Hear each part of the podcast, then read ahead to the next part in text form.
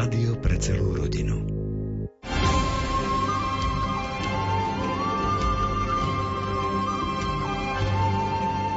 Relácia Výber z pápežských encyklík je tu pre vás, priatelia, aj dnes. Pripravili sme ďalšie pokračovanie čítaní a komentárov z apoštolskej exhortácie svätého otca Františka Christus vivit, Kristus žije.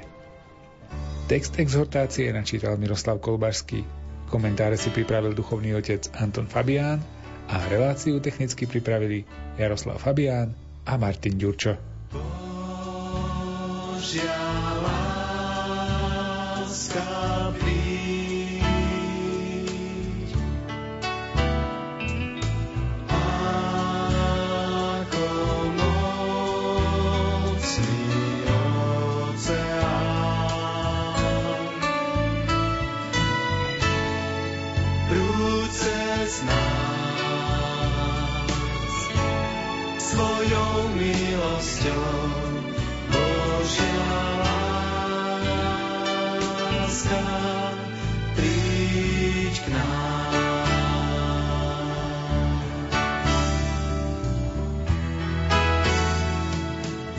Dúfam, že si budeš natoľko ctiť seba samého a budeš sa natoľko brať vážne, že sa budeš usilovať o duchovný rast.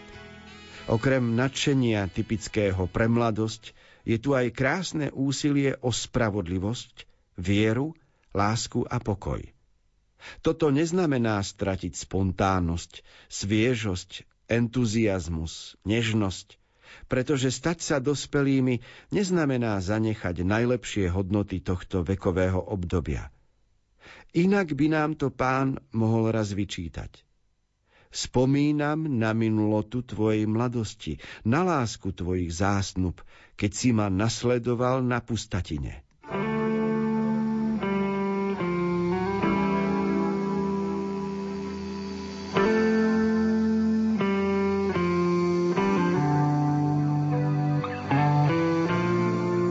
minulých storočiach mnohí ľavicovo orientovaní myslitelia charakterizovali náboženstvo ako prekážku vo vývoji, ako brzdu spoločnosti a aj sám Napoleon e, hovoril o náboženstve ako o skutočnosti, ktorá je potrebná na to, aby chudobní nepovstali proti bohatým.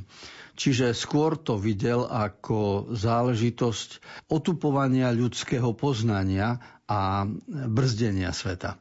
Storočia prešli, svet sa posunul, veľkí generáli myslitelia zomreli a Kristus zostal. A očistilo sa mnoho v ľudskom poznaní a ľudia prišli na to, že viera a náboženstvo pomáha životu a neprekáža mu ani ho nebrzdí. A preto aj mladý človek príde postupne k poznaniu, že aj keď fyzicky sa stáva, že s dospelosťou a so stárnutím sa stráca určitá spontánnosť a vitalita, predsa z duchovného hľadiska to môže byť inak. Čiže vzťah k Bohu zostane napriek etapám, ktoré človek z hľadiska psychológie, pedagogiky, vývoja pozná o sebe.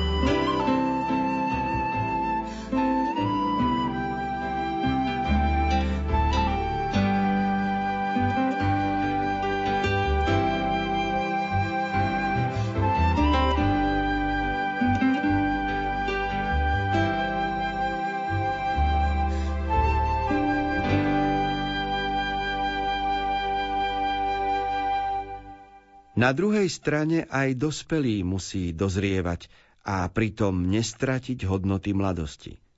Pretože v skutočnosti každé obdobie života je trvalá milosť, obsahuje hodnotu, ktorá nesmie pominúť. Dobre prežitá mladosť zostane navždy v našich srdciach a v dospelosti sa prehlbí a naďalej bude prinášať ovocie. Ak je mladý človek prirodzene priťahovaný nekonečnom, ktoré sa pred ním otvára a začína, riziko dospelosti s jej istotami a pohodlím spočíva v čoraz väčšom zanedbávaní tohto horizontu a v strácaní hodnoty, ktorá je vlastná rokom mladosti. Pritom by sa mal diať pravý opak – ako postupne dozrievame, stávame sa staršími a organizujeme svoj život. Nemali by sme nikdy stratiť zápal, otvorenosť a čaro z oči voči realite, ktorá je stále niečím novým. V každom okamihu života môžeme obnovovať a nechať rásť svoju mladosť. Keď som začal svoju službu ako pápež, pán rozšíril moje obzory – a obdaril ma obnovenou mladosťou. To isté sa môže stať dlhoročným manželom alebo mníchovi v kláštore.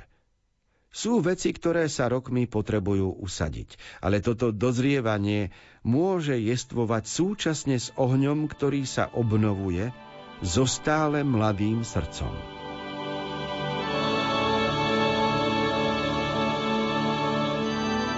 Výraz dozrievanie môžeme rozumieť rozličným spôsobom, pretože na jednej strane k ľudskému bytiu dozrievanie patrí tak podstatne, že bez neho nemožno si ľudské bytie ani pomyslieť. Aj dieťa dozrieva, aj dospelý dozrieva, aj starý človek ešte dozrieva. Čiže iba intenzita dozrievania je v rozličných obdobiach rôzna a vždy primeraná veku. A v rámci toho dozrievania pápež pripomína jednu skutočnosť, skontrolovať, čím sme priťahovaní. Lebo ak vojdeme do obchodu s topánkami, priťahuje nás nejaký nový model. Priťahujú nás veci, priťahujú nás ľudia, sme priťahovaní mnohými záležitosťami a dozrievanie človeka je v tom, že dokáže pochopiť, ako môže byť priťahovaný nekonečnom, priťahovaný Bohom lebo existuje príťažlivosť nielen zemská, ale existuje príťažlivosť Božia, ktorá môže naplniť bytie ľudské. A v tom je potom aj dozrievanie a zmysluplnosť každého dňa.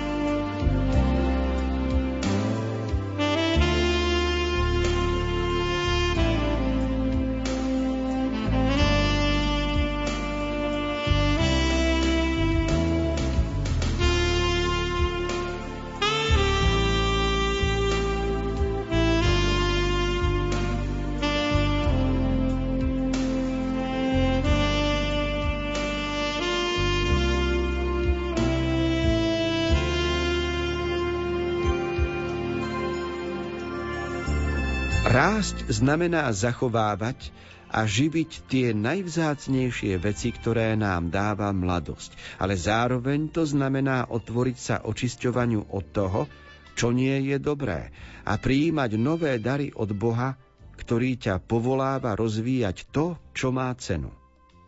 Niekedy pre komplex menej cennosti nechceš vidieť svoje chyby a slabosti a takto sa uzatváraš pred rastom a dozrievaním. Nechaj sa radšej milovať od Boha, ktorý ťa miluje takého, aký si, ktorý si ťa váži a rešpektuje ale ponúka ti aj oveľa viac. Väčšie priateľstvo s ním, väčšiu horlivosť v modlitbe, väčší smet po jeho slove, väčšiu túžbu prijímať Krista v Eucharistii, väčšiu chuť žiť podľa Evanielia, väčšiu vnútornú silu, väčší pokoj a duchovnú radosť.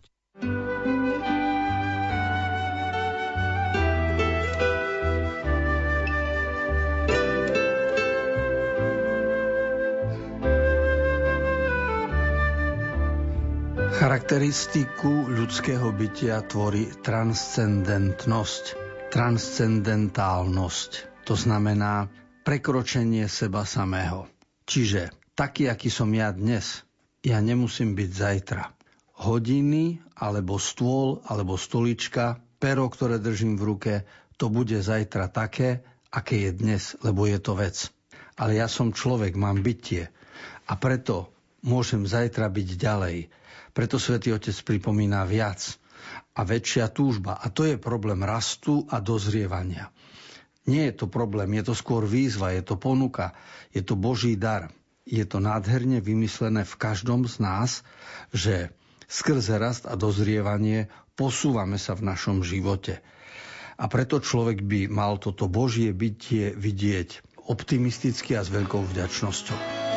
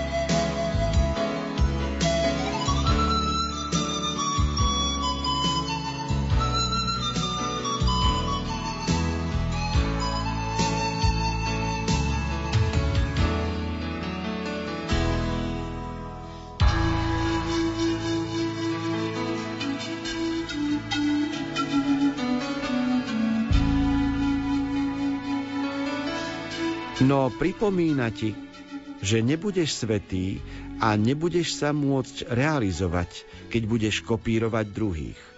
Ani nasledovať svetých neznamená kopírovať ich spôsob života a prežívania svetosti.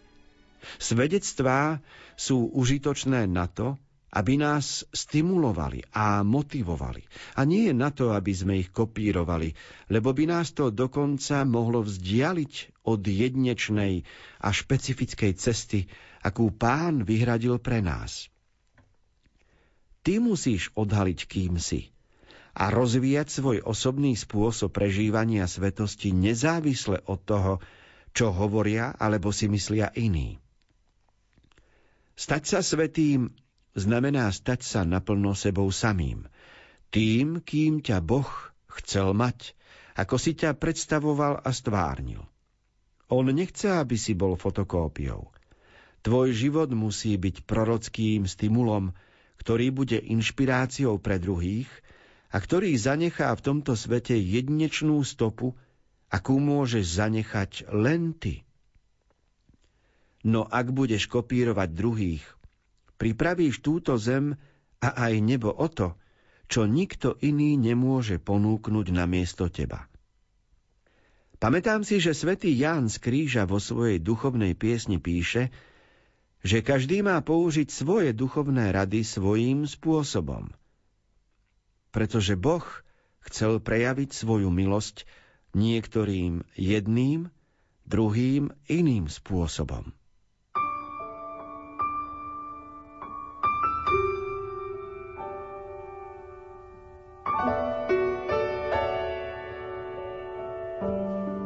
Ak rozmýšľame o živote, tak môžeme povedať, že sme takí istí ako druhí ľudia a o druhých povieme, že sú takí istí ako ja. Ale ak berieme do úvahy osobnosť človeka, musíme povedať, že každý je jedinečný, neopakovateľný. Pán Boh vymyslel svet tak, že veľký strom, lipa alebo dub má tisíce milióny lístkov a pritom nie sú opakovateľné, nie sú kopírované nenájdete dva rovnaké lístky na strome. A keď vezmete vtáčikov, nenájdete dva rovnaké sfarbenia. Darmo vezmeme jeden druh lastovičky. Ale keď poukladáte lastovičky vedľa seba, ich sfarbenie bude pri každom jednom vtáčikovi iné. A tak by sme mohli pokračovať ďalej. Tá rôznosť, ktorá je vo svete, nás naplňa úžasom. A preto Svetý Otec povzbudzuje mladých ľudí, aby sa nebáli toho, že sú len nejakou kópiou, lebo každý je jedinečný a skôr, aby každý bral svoj život ako podnetný. To znamená, ako môžem byť stimulom a motívom aj pre iných v ich rozvoji.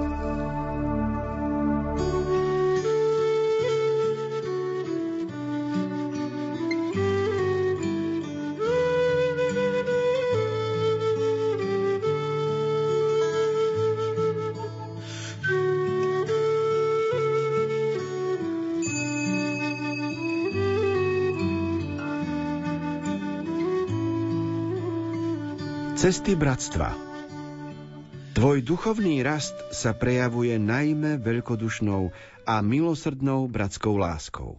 Povedal to aj svätý Pavol. Pán nech zveľadí a rozhojní vašu lásku navzájom i voči všetkým tak, ako ju máme my voči vám. Kiež by si mohol čoraz väčšmi prežívať extázu, ktorá spočíva v tom, že vyjdeš zo seba a budeš sa usilovať o dobro druhých, až po obetovanie života. Ak sa stretnutie s Bohom nazýva extázou, je to tak preto, že nás vytrháva z nás samých, pozdvihuje nás a uchvacuje láskou a krásou Boha. Môžeme však zakúsiť extázu aj vtedy, keď v každej ľudskej bytosti objavíme jej skrytú krásu, dôstojnosť a veľkosť ako obraz Boha a Otcovho dieťaťa. Duch Svetý nás chce povzbudiť, aby sme vyšli zo seba, s láskou objali druhých a hľadali ich dobro. Preto je vždy lepšie prežívať vieru pospolu a vyjadrovať svoju lásku v spoločnom živote. Deliať sa tak s ostatnými mladými o lásku, čas, vieru a starosti. Církev ponúka veľa rozličných priestorov na prežívanie viery v spoločenstve, pretože spoločne ide všetko ľahšie.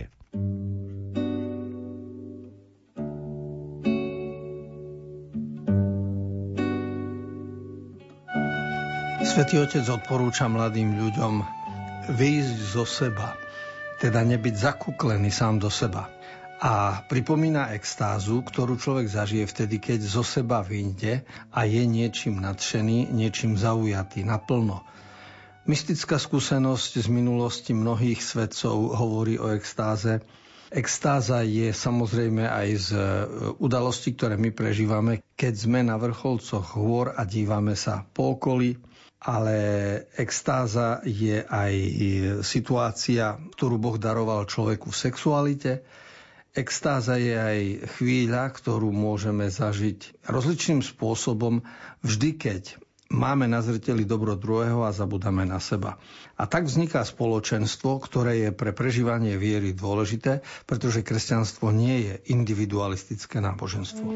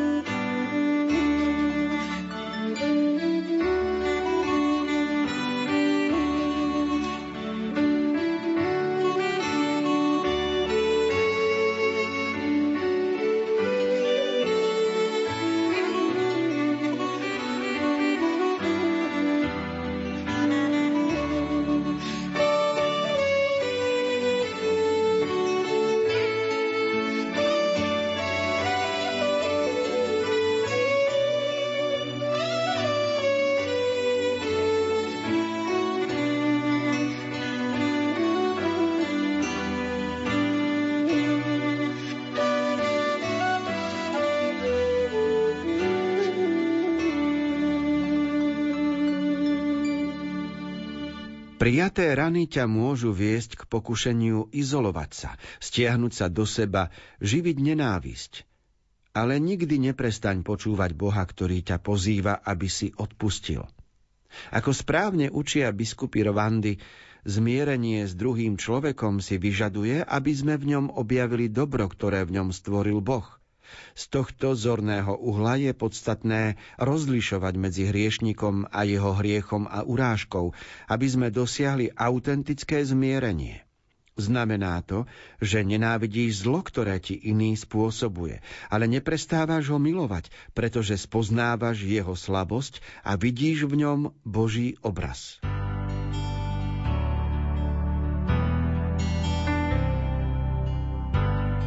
165.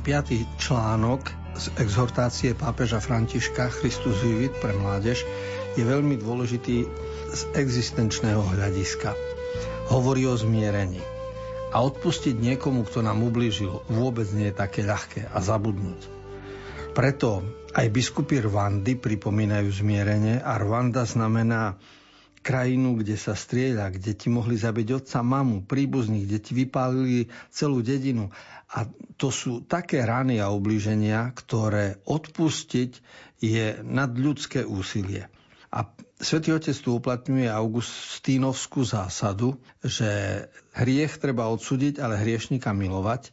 To znamená, že chyby, zlo, ktoré ľudia robia, my sa s tým nemôžeme zmieriť, to nemôžeme ani odpustiť, ale človeka vždy musíme nazerať ako Boží obraz, čiže človeku možno odpustiť. A toto rozlíšenie v súvislosti s odpustením je veľmi dôležité. My sme toto rozlíšenie uplatňovali hlavne pri rozličnostiach, že iný je iný a má právo byť iný. Dnes sa veľa napríklad hovorí o, o inej orientácii, o homosexualite a tam tiež platí, treba rozlišovať hriech a hriešnika. Človeka treba milovať, hoci jeho skutky treba odsúdiť. A preto aj pri zmierení platí, že nemôžeme milovať zlo, neprávosť, ale človeka, ktorý sa tej nepravosti dopustil, na ňo môžeme mať Boží pohľad. Je tu záver relácie Výber z pápežských encyklík. Čítali sme a komentovali exhortáciu svätého otca Františka Christus vivit, Kristus žije, ktorá je venovaná mladým a celému Božiemu ľudu. Ak máte záujem vypočuť si predchádzajúce čítania a komentáre, staršie vydania našej relácie nájdete v internetovom archíve na stránkach Rádia Lumen. Pre dnešok sa s vami lúčia a za pozornosť vám ďakujú Miroslav Kolbašský, Anton Fabián, Jaroslav Fabián a Martin Ďurčo.